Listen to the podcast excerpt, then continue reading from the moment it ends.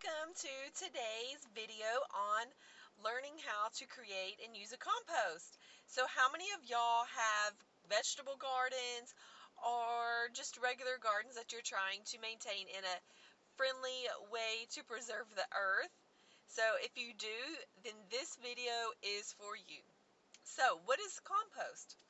So it's typically contains some type of natural matter that comes from nature and it can be decomposed in order to return it to nature and it will have many benefits still intact. So some of the things that can be used are leaves, grass, and certain food skins, just like banana peels, um, is great for composting.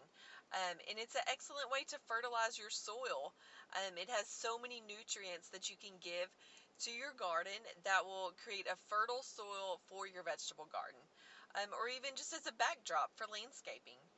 So it's not all that difficult. I know some people are like, I don't know how to do this. This it's it's too much work. So we're going to go over some tips on how to make it a little bit easier. Um, and you can use things that are just around the house, things that you use every day. Um, and you can have great success with it.